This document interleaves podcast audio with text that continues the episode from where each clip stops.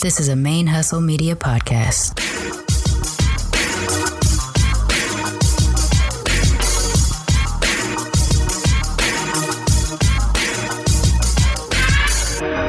Hello and welcome to the show.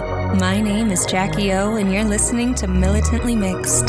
Yo, this is Rashani from the Single Simulcast. And when I'm not making you laugh or making up parody songs, I'm kicking back, listening to Militantly Mixed. I would like to acknowledge that the Militantly Mixed podcast is recorded on the traditional lands of the Chumash and the Tongva people, and I wish to pay my respects to the people of those nations, both past and present. Hey, y'all, welcome to Militantly Mixed, the podcast about race and identity from the mixed race perspective. I am your host, Charmaine, aka Mixed Girl Maine, the busiest mixed race, bisexual, polyamorous, atheist, comic book nerd, cat mom, mask making, vertigo having for the last four days podcaster in this podcasting game. This is episode 112, 112, and it is a special extra episode of Militantly Mixed because I don't drop two episodes a week typically. But you'll learn in a few seconds why I had to this week. Uh, earlier this week, you would have heard the regular episode on Tuesday, which was my interview with Sage, one of the co directors of retention at UC Berkeley's Mixed at Berkeley organization.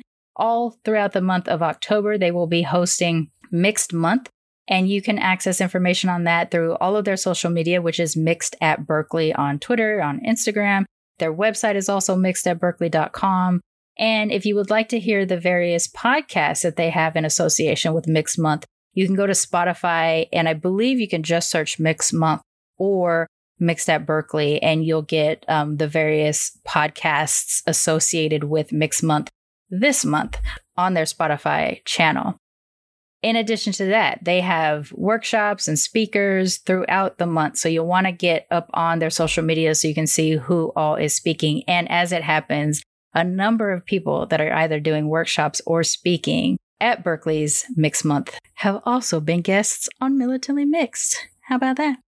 Uh, so yeah, check that out. It is going on all throughout the month of October, and we want to make sure that regardless of whether or not we're university students, we want to support our mixed cousins getting their education and have access to all of the different speakers that are a part of their event this month. I'm really glad to be part of the podcast that was associated with Mixed Month, and I look forward to being a support system, help, aid, future podcaster for any Mixed at Berkeley event because I really enjoyed being a part of uh, this process with them this month. It, I was a real, I was really honored to be invited. Uh, so that was the first episode this week. The second episode this week, our special extra episode, I had a chance to sit down with one of the organizers of the upcoming Blasian March, which is taking place in Brooklyn, New York on Sunday, October 11th. That is why I'm releasing this episode early because I want you to hear about this event in case you're in the area and you'd like to attend. The Blasian March is a Black, Asian, and Blasian solidarity march. It comes in two parts. The first part will be uh, various speakers of Black, Asian, trans, and queer identities. And then the second part will be the actual Solidarity March. Because this month's Militantly Mixed panel discussion on Thursday, October 15th is about activism while mixed, I reached out to one of these organizers to say, hey, this is something I'm talking about this month. Would you like to attend? We jumped on Zoom for a few minutes, or what we expected to be just a few minutes to chit chat and, and get a little feel for each other to see if they were going to participate in the event. And within minutes, I knew, oh crap, I need to press record and we need to lay down an episode. And so that's what we did. My guest today is Rohan Jolie. And just within minutes, I was absolutely in love. I want to adopt Rohan, and I really, really hope that I get to know this person for the rest of my life. The energy, the partic- the the just utter celebration of their entire identity made me so happy throughout this conversation. So I'm really looking forward to sharing it with y'all too. Again, if you want to attend the Blasian Solidarity March, it is on Sunday, October 11th. It is happening in Brooklyn, New York. You can find information on it in the show notes. You can find information on it on the Militantly Mixed social media, Instagram, Twitter, Facebook. I will put links on it in the Facebook group and on the Facebook page. So, really happy to share this with you. But before I do that, just want to make a few announcements or reminders. On Thursday, October 15th, which is this is going to be like a crazy busy day for me. I can't believe that this is how it happens. Uh, at 2 p.m. Pacific time, Thursday, October 15th, which is next week, I will be speaking at Sierra College's Pride event. I have a session about intersectional identity. This is the second time I am attending the Pride event to speak on intersectional identity. I have attended their Pride events. This will be my third time attending their Pride events, but the second time that I'll be speaking on intersectional identity. There will be links in the Facebook pages and on the social media so that you can figure out how to gain access to watching that if you would like to watch it live. And then also on Thursday, October 15th, October 15th is the third Thursday of the month. And on the third Thursday of every month now, we do Militantly Mixed live stream panel discussions. And the topic for this coming live stream will be activism while mixed. And our guests on that panel will be who you're hearing from today, Rohan Jolie, and Asian Soph.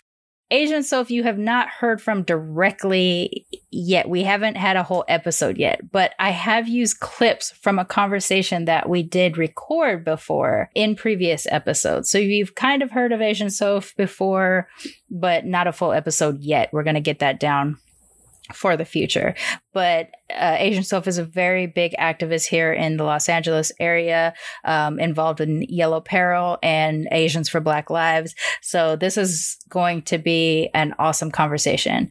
And I'm really looking forward to seeing what it's like to have a conversation with both Asian Soph and Rohan Jolie because it's going to be dope.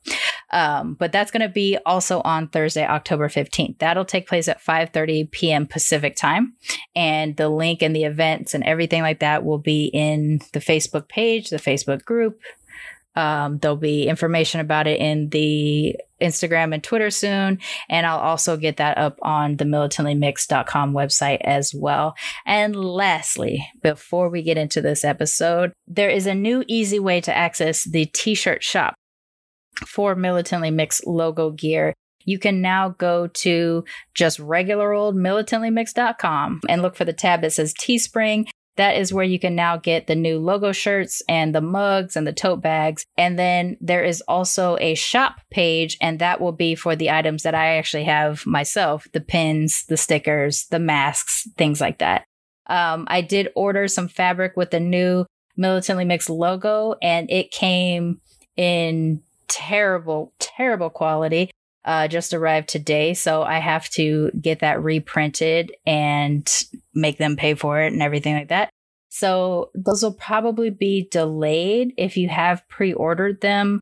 Uh, originally was planning on having those uh, be shipped out by November 1st. It looks like it's possible since this will have to get reprinted and sent to me they may not be available till I'm hoping the second week of November, but I won't know for sure until I actually have the replacement fabric in my greedy little paws. So you can still pre order them. Uh, I will let you know what dates the actual masks will be sent out though as soon as I as soon as I know.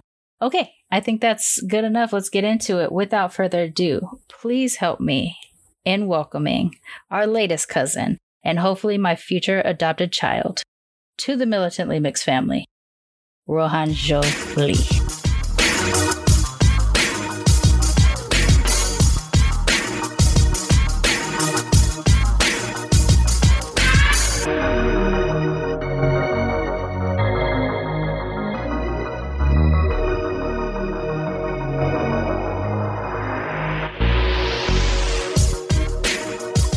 So this is going to be a special episode of Militantly Mixed because it was not planned necessarily. Uh, we were going to get you on the show eventually, but we did not know we were going to be recording today. So thank you.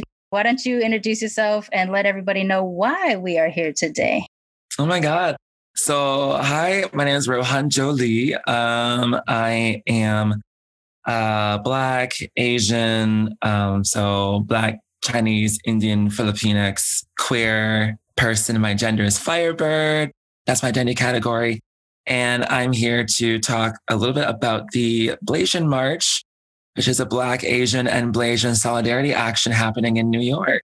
I'm really excited about this. So the way that I found out about you is I was I'm a member of the Blasian Unite group on on Facebook, and this is the first time that I've really been in a group that reflected closer to what I feel like in my identity than any other mixed group that I've been a, a part of before. And a week or so ago, you posted about an event that you were going to be um, spearheading in New York, and I instantly hit you up with um, you know, not trying to promote my show on this group, but can I talk to you? but also would like to promote my show on the group. Um, so I, I, saw that you were doing a, an event in in New York that is the Black Asian and Blasian Solidarity Rally, and you just described it to me a little while ago. It's in two parts. Why don't you tell everybody about the event itself, and then we'll get into your story. Yeah, so um, it is in two parts. Uh, the first part is a um, rally about and it's on education about parallel struggles between black and asian communities with racism so for example how police brutality affects both black and asian communities or you know what does immigration liberation mean for Black and Asian communities. Um, that's the first part. And all the speakers will be women and LGBTQ identified folks. And the second half is going to be a march, which will be a total celebration of all three communities. So everyone's be marching together, celebrating our lives together, and it's gonna be beautiful. So let, us hear a little bit about about kind of your upbringing. So your Asian mix is is pretty heavy in and of itself. How growing up, how did you identify the most? What did you have the most access to? Um, it's always fascinating because I grew up in a multicultural household as well. So my father was from Jamaica and my mother's from New York. And it was always interesting because we, my, at least the way I experienced growing up, we were never raised. Well, obviously, we were raised to think ourselves as Black, but there was never any shame or pick one um, for being Asian. So, like, that's good you know, yeah, like so both my parents are black and Asian mixed. And um, so both my parents are Chinese. Uh, my mom has the Filipina. And according to my grandmother, my dad has the Indian. And um, even like, you know, um, so for example, we grew up in Georgia and um, you know, my parents got involved with the National Association of Chinese Americans.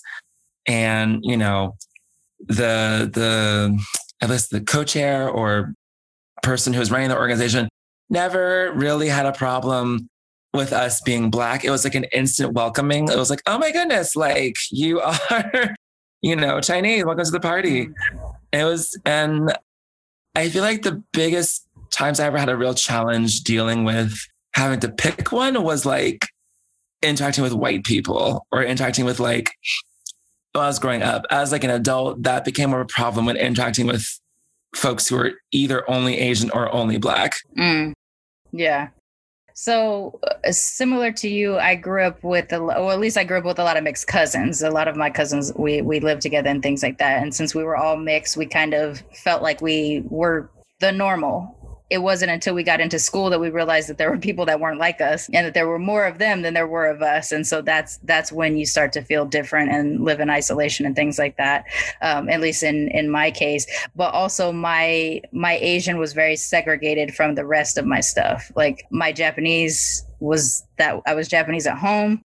I wasn't even Japanese in public because my mother was a teen mother and she had a baby with a black man. So there was a lot of things to hide from the Japanese community because they weren't very open to mixedness and they weren't very open specifically to blackness. So I I felt that my Asian had to be separate and that I got to be black most often, even though I looked the way that I looked. Um, I identified more with my blackness and I was around black people more often. But in your case, it wasn't really until you were around monoracial black that you weren't just accepted for being able to claim all the things? Yeah um and that was i think part of the biggest issue i think a lot of mixed folks have is this constant like well which one are you? Like yeah yeah yeah pick one or the other. Like like i i remember you know lots of times the people who were monoracially black would always you know ask me why do you hate being black? Why do you hate your race yeah. I'm just like, that doesn't make sense when it doesn't make sense. It doesn't make sense. I'm telling you, I'm mixed. I'm both at the same time. Like, why is that complicated? Right. And then, you know, on on the Asian side of of of the conversation, it's like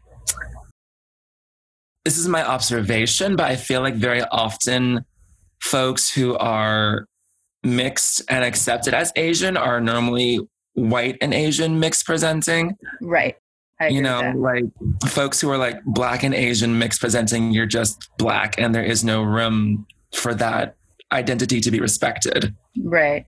I think that's actually something pretty common that comes up on this show is that if your phenotype reads as black, you're going to be black and in embracing your mixedness, you're accused or could be accused of not loving your blackness, which is kind of wild because you're you're either asking of us to deny part of our family, loved ones, culture, or to or to say that there is something specifically dominant about about just being black. And and yes, there are things. You walking down the street versus me walking down the street, you are most likely going to be accosted by the police or you know you're going to be mistreated in a different way than i'm going to be mistreated. I am going to be mistreated also but in a different way probably. Where we probably have some crossover is we both are lgbtq plus identified people and it appears that we both live our queerness out loud. So if we're in those spaces and there are the cishet folks you know the folks that have anti towards us in there we might both deal with a certain kind of thing or whatever.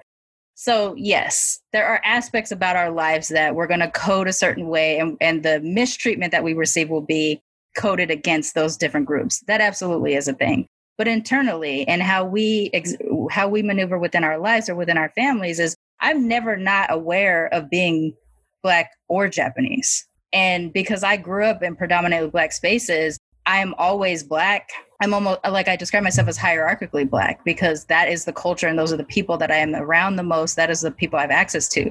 I also know I look like this and that I'm not going to necessarily be treated the same way. And so for me to deny my Asian heritage would be str- very strange because it's part of the reason why my I look the way that I look is because of my Asian heritage mind you, I code black a lot of cases, like when people see me and my face and things like that, black folks can tell. But there's still going to be those moments in which if I try to deny my Japanese or even my British heritage and just maneuver as a black woman, I'm going to be treated like a, Ro- a, Rachel Dolezal or someone who's pretending. And I'm not pretending. I did grow up that way, but I don't look it and I know I'm going to be treated slightly different. I know that I'm going to be received differently.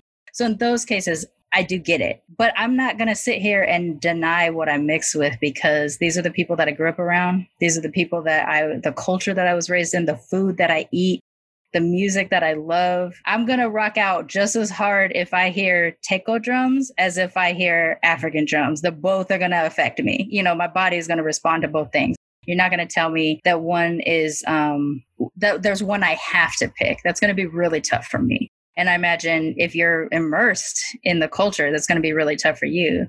Was there ever a period of time that you felt like, and forgive the term because I don't mean it in the negative way that it's going to come out, but was there any ever a time when you felt like you could hide comfortably in blackness just to not be made fun of as a mixed kid or whatever it is? Um, most likely. I mean, obviously, we all have certain survival politics, um, you know, the way we code and how we transition or how we survive in a white society will mm-hmm. always, you know, be an unfortunate but necessary guiding principle right. on how we code ourselves and let ourselves be coded. So I think for me, I'm sure I have at some point in time hidden my Asianness. I'm not going to deny that. Um, I can't necessarily specifically right now pinpoint a, t- a point in time, but you know, that's part of living in a white, toxic, masculine, heteronormative right. society where we have to, you know, put parts of ourselves away for the sake of surviving in these spaces. Right, absolutely. Yeah, and, and especially as we maneuver both as mixed race and as um, LGBTQ plus identified, like there are moments there are real moments of evaluating safety and it's like am i what's what's going to get me through this particular moment is my ethnicities going to? Is my sexual orientation going to? Is it hiding my sexual orientation or hiding my ethnicities that are going to? It's a real it's a real issue. We have to maneuver, um, especially as really really intersectional people. We have to maneuver. Um, there's a lot of codes we got to jump through. It's hopscotch. it's hopscotch in some spaces for for real. So, what gets you to being an activist or an advocate? How, well, I guess let me first ask you what of any of those terms do you identify as? Radical, activist, act, advocate, militant? What is what is it for you? I guess activist be the closest thing, but now that I am very much marching with a lot of Black queer organizers here in New York, a lot of Black trans people in New York, I I guess I, I do use the term organizer, but like okay in the context of this is a part of my queerness, this is a part of my blackness, this is part of my Asianness. It's mm-hmm. not. Something to be like intellectually separated from all of those right. identities, you know? Yeah, I find I find I I struggle with using the term, although I wish to, I struggle with using the term activist because I'm not a frontline activist you know i don't um i'm not physically uh, as able to put myself in spaces and part of that has to do with anxiety of being around people and part of it has to do with physically i'm not the strongest things like that like you know there's different things going on there but i would like to use that terminology. I think for me it makes more sense to use advocate because i try to at least elevate my folks that are doing that work for us and then militant just because my mentality is very militant in terms of like organizing through our cultural groups, our queerness, gender identified situations. Like i think in those particular cases um, militant works for for me but it's it is tough. It is hard to find a thing. But what gets you to do the work regardless of how you identify in it what gets you to do the work?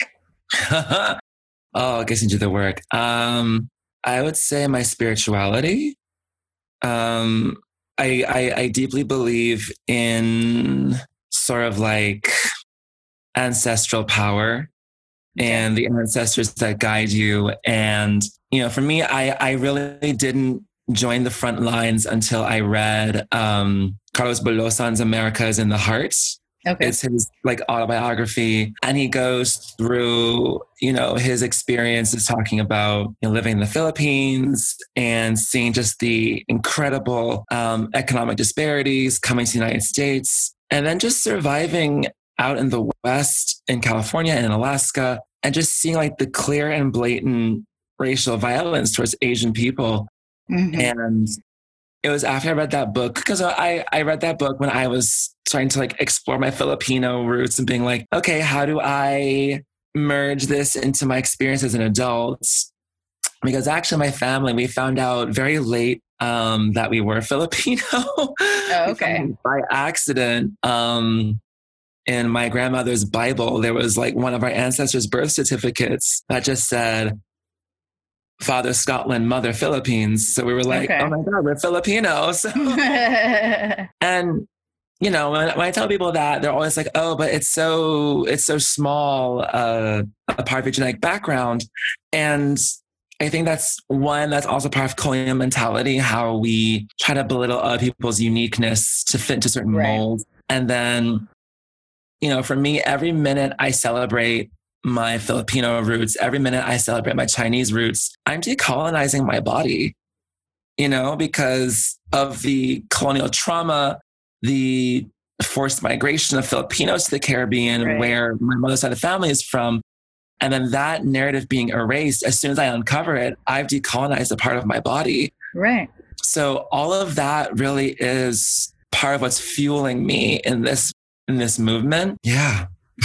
No, that yeah, that speaks pretty deep to me. So I I don't view myself as very spiritual, but I'm really I feel guided by the like I I think about the ancestors. I feel guided by the ancestors, not in a way of which I feel like they're sitting above my shoulder or anything like that. I feel like they're in here they're they're dictating aspects of the kind of person that I have become through this and that that's how it taps in for me and when I see that somebody tries to say, oh, well, that's a really small part of you. Like, oh, it was so long ago. How could you even feel like, how do you even have access or the right to access right. that? If you're not going to tell me that it hasn't made a mark, that it hasn't imprinted in here somewhere, then I think you don't really understand.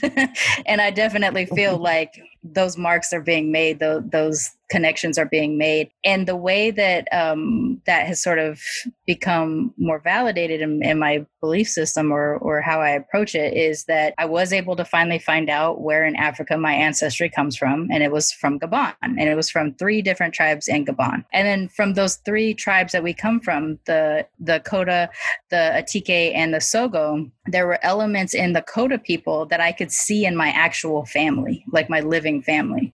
And if that's not the ancestors talking to you in some kind of way, shape, or form, then I, you know, again, that's one of those things where it's like, I don't know how I don't know how to answer your question, people.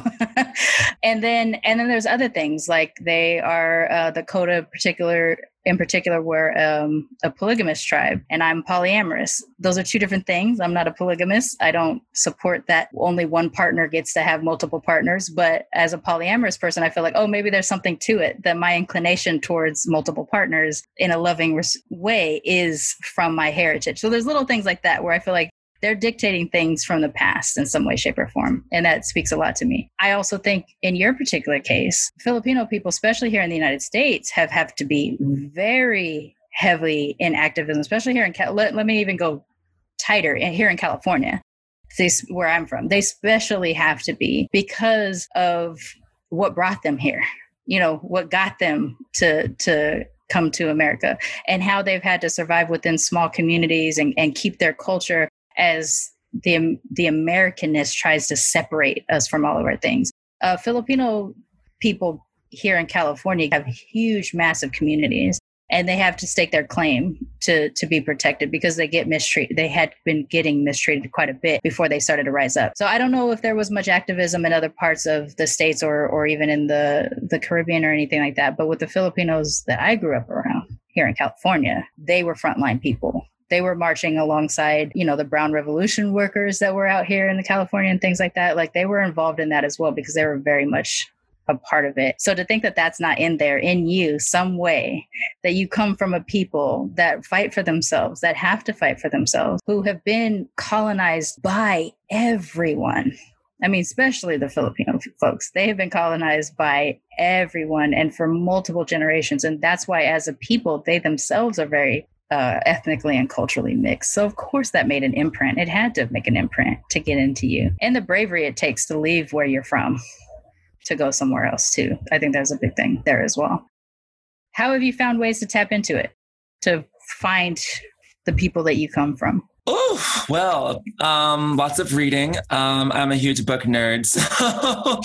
So um, I love literature. Um, and then you know, when I was in college, I was part of a Filipino student organization. When I left college, uh, it's been a couple years, but then I wound up joining um, Chicago. They are a Filipino nationwide youth um, led organization, but they have like chapters in like, you know, a lot of major cities. So I was with them for a while. And like, it's always been interesting because especially, especially as the Filipinos, I have always, it's never really been a question of like my Asianness, it's been like an instant acceptance. It's like, oh, okay, great, you're mixed. Moving on. Like, and yeah, like to to your earlier point, like you know, Filipinos, we have this centuries long, very very long history of resilience, of resisting, of fighting back. You know, like we have, you know, Lapu Lapu, who was our who was a national hero because he killed Magellan, the colonizer, in battle. So um, or even here um, in the States, um, you know, how Filipino and Mexican farm workers collaborated to develop unions um, led by, I think, Larry Itliong and Cesar Chavez, for example, and then you know our constant resistance against dictatorships um, in in the motherland. So we have this long legacy, and I think it's it's amazing that Filipinos continue that that we remain you know proud in who we are and this is a part of us like I absolutely. guess the culture yeah. Right. Yeah i mean eh, the constant fighting it gets in there. It's got to it's got to imprint in some way shape or form. And it i mean it, i think honestly without knowing you very well i think it's the difference between you reading and reading and doing. You know what I'm saying? Like there's a lot of people who probably would feel a lot like you and, and read the books and get the information, get the education. But the difference between what makes them organize or what makes them step out and do a march or, or anything like that, who knows? But I feel like that there's something in there. You come from people who fight, who fought for themselves for survival and you're doing it, you're doing it as well not to mention the other communities that you come from too. There's different elements in, in all aspects of, of the community. So something that you mentioned before we got started is that um, the the the focus on sort of what is happening to black and asian trans women in particular. That i mean we should all know especially people who listen to the show at this point should all know that trans women are the highest targeted most rapidly murdered people especially here in the united states. And it's not there's not enough work being done to protect them. There is a big community behind to support, but it's the people in power who aren't helping and participating. And so doing an event like this helps raise those voices and gives people a chance to to personalize it a little bit more and in talking to you, it made me realize the way that I curate my, I told you the way I curate my social media, I see more stories about, about black trans women than I do about Asian trans women. And I didn't even realize I was missing that until you said that your event was including them. Um, what sort of resources or what access have you had that is part of what generated your interest in participating and organizing an event like this to help look after our black and asian trans sisters yeah so uh, just to like elaborate on you know parallel white supremacist violence against um, trans and Asian women. You know, recently in the news, we all read of the shooting of Roxanne Moore, who's a trans woman in Pennsylvania. Um, she was having an acute mental health crisis, and police shot her 16 times.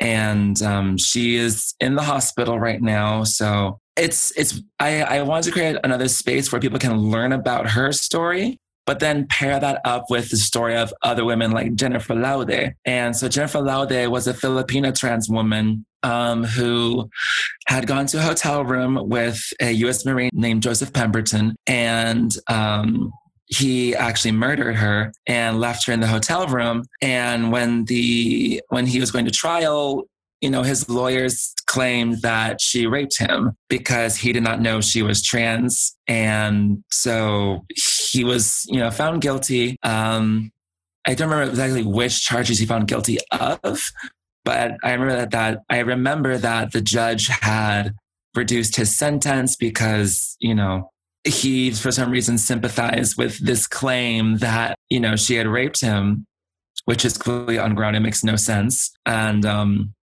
recently, a few weeks ago, the Filipino president, Rodrigo Duterte, actually pardoned Pemberton um, of his crime. So the anniversary of her murder is actually on October 11th, which is something that I was recently educated on by my Filipino activists out here in New York. So we're going to hold space to educate us all about these sorts of things. And um, this kind of came about um, on a personal note because I was organizing with other folks um, who are Asian American, are straight men who were kind of mobilizing the Chinese community. Um, and, you know, I kind of bounced around this idea in the group, but um, leaders kind of shot it down, said that wasn't their goal or their mission.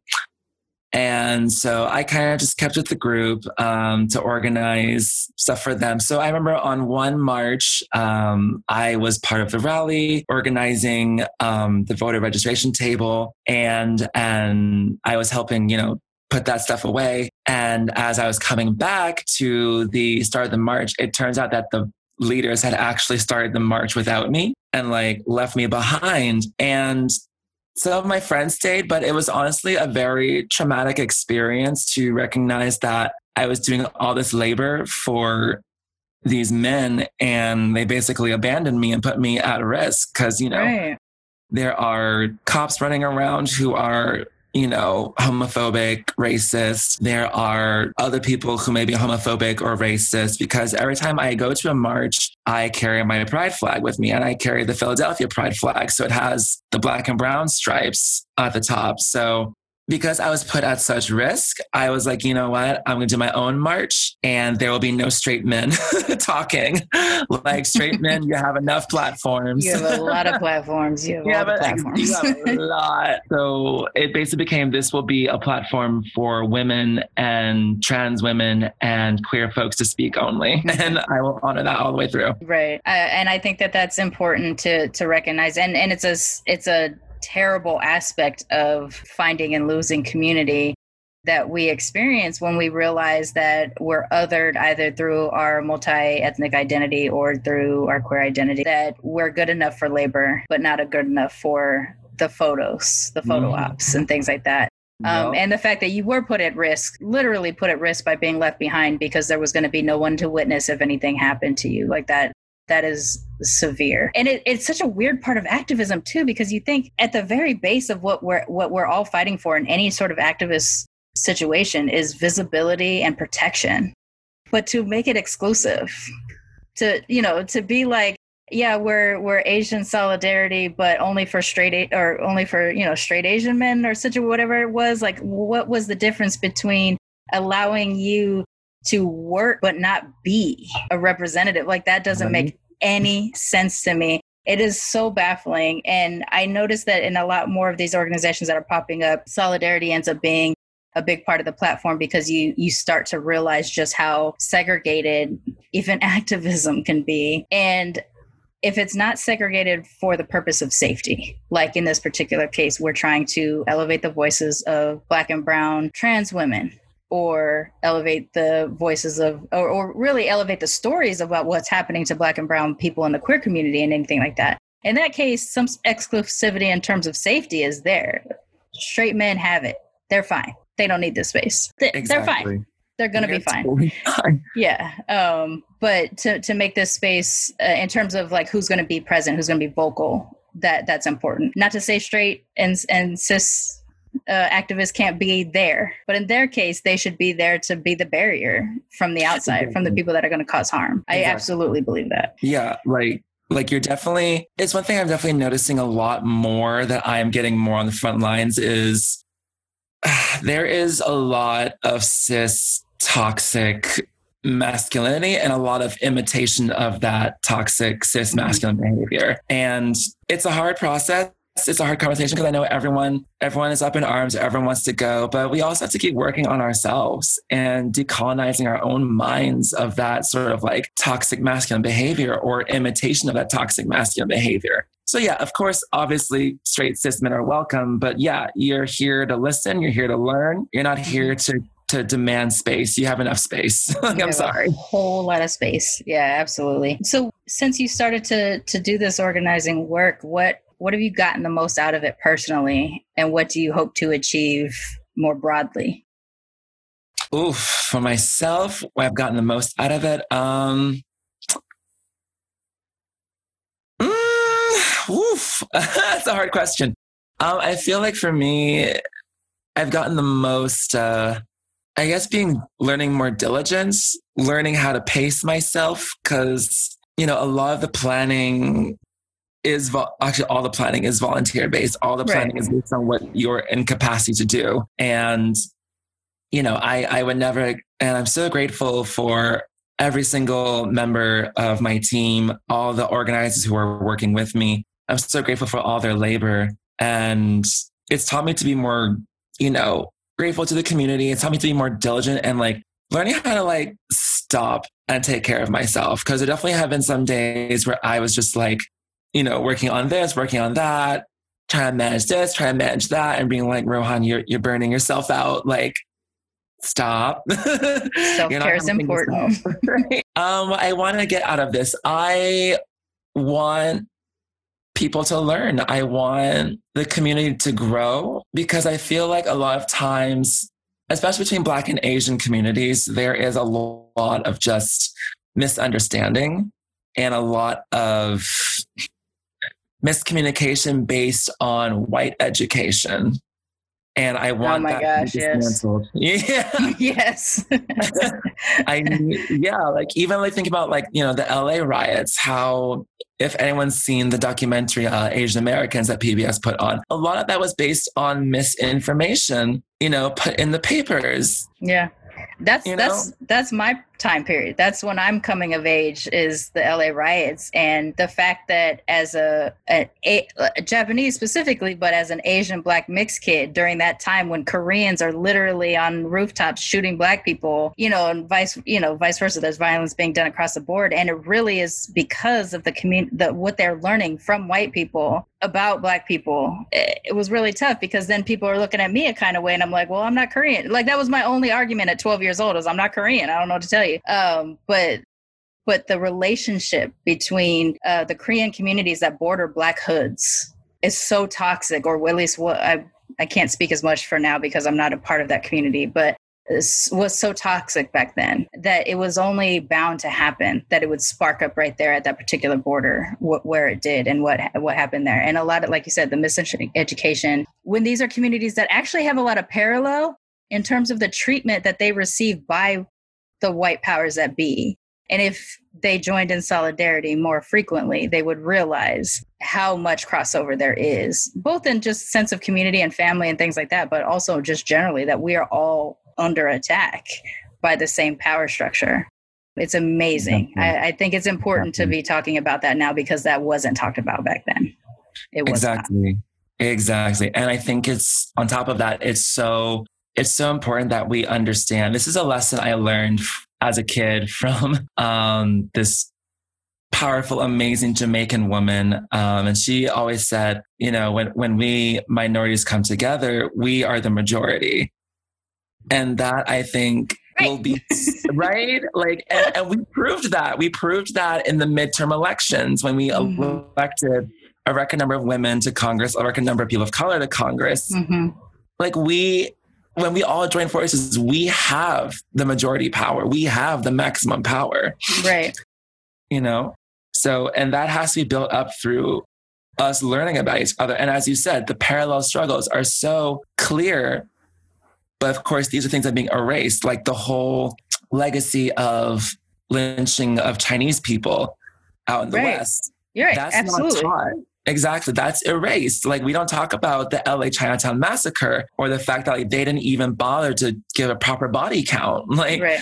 it's Right. between 17 and 20 men. We have no idea. Like there's that, but then we will, you know, talk about the lynchings of black people in the South and slavery in the South, not necessarily slavery in the North. That Right. was also real. This was also happening. Right. And this is that's how this miseducation triangulates us. This is how this miseducation tells Asian people, well, you know, lynching is not your narrative.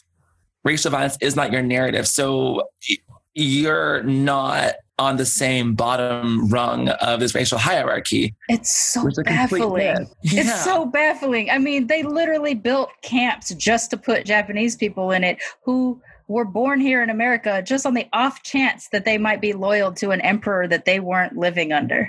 Like, I never knew, right? you know, like, or yeah, never, some of them didn't even speak Japanese. They were Americans and they literally built camps to do that. The Chinese were massacred all throughout the West, all throughout the West. And yet, those ideas of lining up ag- with the white people who were doing this against black people who didn't have the power to do the things that the white people did to the to the Chinese, especially here in the West, or the Japanese throughout the United States. It baffles me that that's missing. It baffles me that that's missing. It's so evident to me, and I don't know if it's more evident to me because I've, you know, LA riots woke me up at 12 years old that I understood that there was something going on there that I needed to learn and understand. I don't think there's anything special about me knowing that. And yet, there's a whole heap of Asian people that I know that don't seem to understand the history of anti Asianness here in this country. Exactly.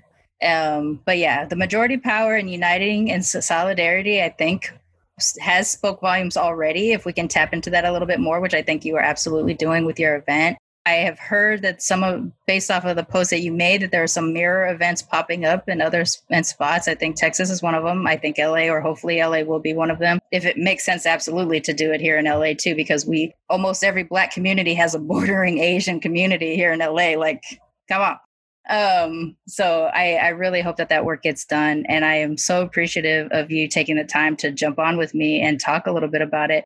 Um, I want to get a little bit, we, we're going to come to the end of time soon, but I do want to get a little bit more about you. Do you feel like in this work that you're doing right now that you've found your tribe? Absolutely.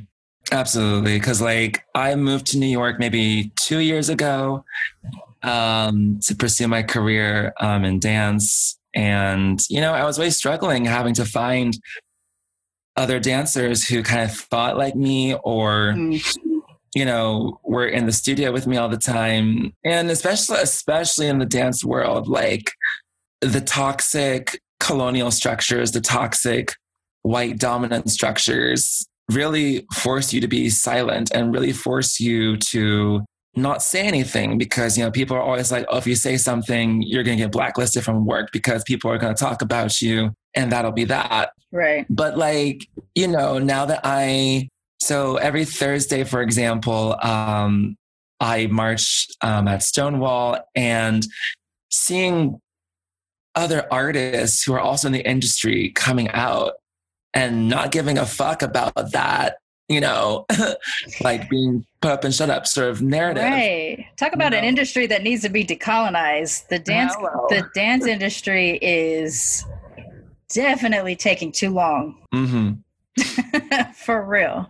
like, That's awesome. I didn't know that they were doing that that they were doing that every Thursday. I thought I thought that yeah. was sort of a once a month thing or something. I don't know. Oh no, every that. Thursday at Stonewall. Yeah. Awesome. Yeah. So And Pride being another thing that got colonized because it was literally started through black and brown trans folks getting up there fighting for everybody and now it's been co-opted.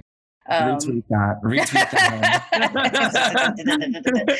um, well, okay. I want to talk to you for like 14 more hours, but we don't have that kind of time. So let's uh let's make sure that we get to the final question, and then we'll definitely have you back because there's um I'm I'm so appreciative of the work that you're doing for our intersectional communities. Absolutely. I think it's important. I'm glad that you're out there doing it and also trying to pursue your career as well. I think it's possible to do that. It's a lot of work and it's exhausting, but you're wearing it. And I appreciate that you are doing that work.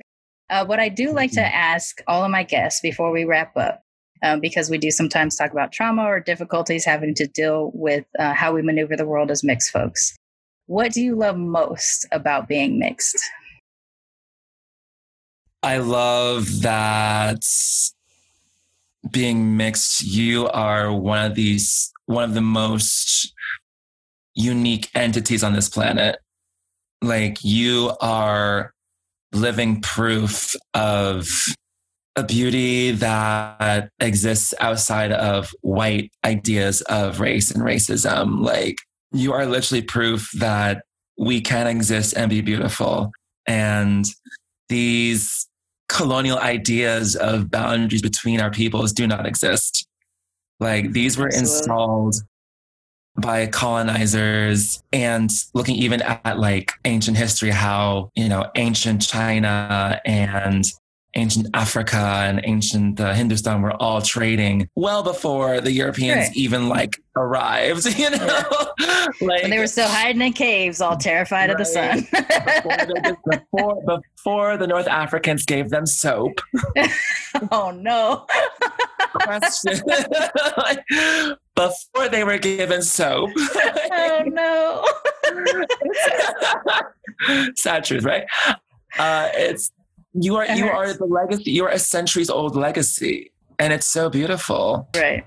Yeah. Well, that is an amazing answer. I really appreciate it. Why don't you tell everybody how to find the event that's happening in New York on October 11th and where they can, who they can follow, what they can follow to keep informed about what you got going on? Yeah. So um, you can uh, follow the hashtag Blasian March. Um, that's B L A S I A N M A R C H. Um, or you can follow the Instagram account Asians for Abolition. You'll also see all the information on that.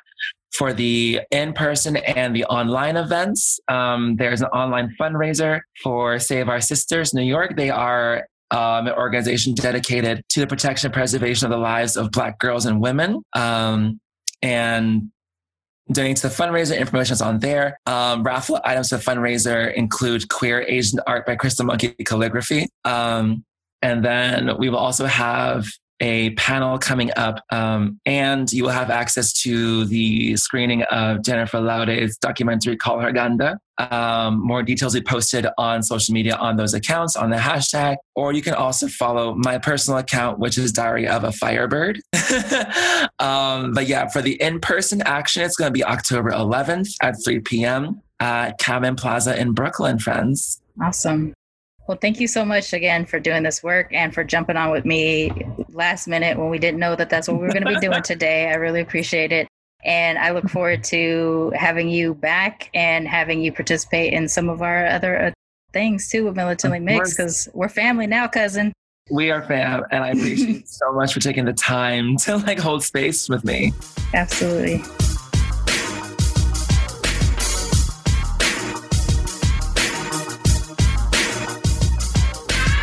Militantly Mix is a main hustle media podcast, produced and hosted by me, Charmaine Fury. Music is by David Bogan the One. You can follow us on social media on Twitter, Instagram, and Facebook at Militantly Mixed. If you'd like to become a sponsor of Militantly Mixed, please go to patreon.com slash militantly mixed for monthly sponsorship or paypal.me slash militantly mixed for a one-time only donation. And if you like what you hear on Militantly Mixed, please subscribe, rate, and review on iTunes or wherever you listen to podcasts.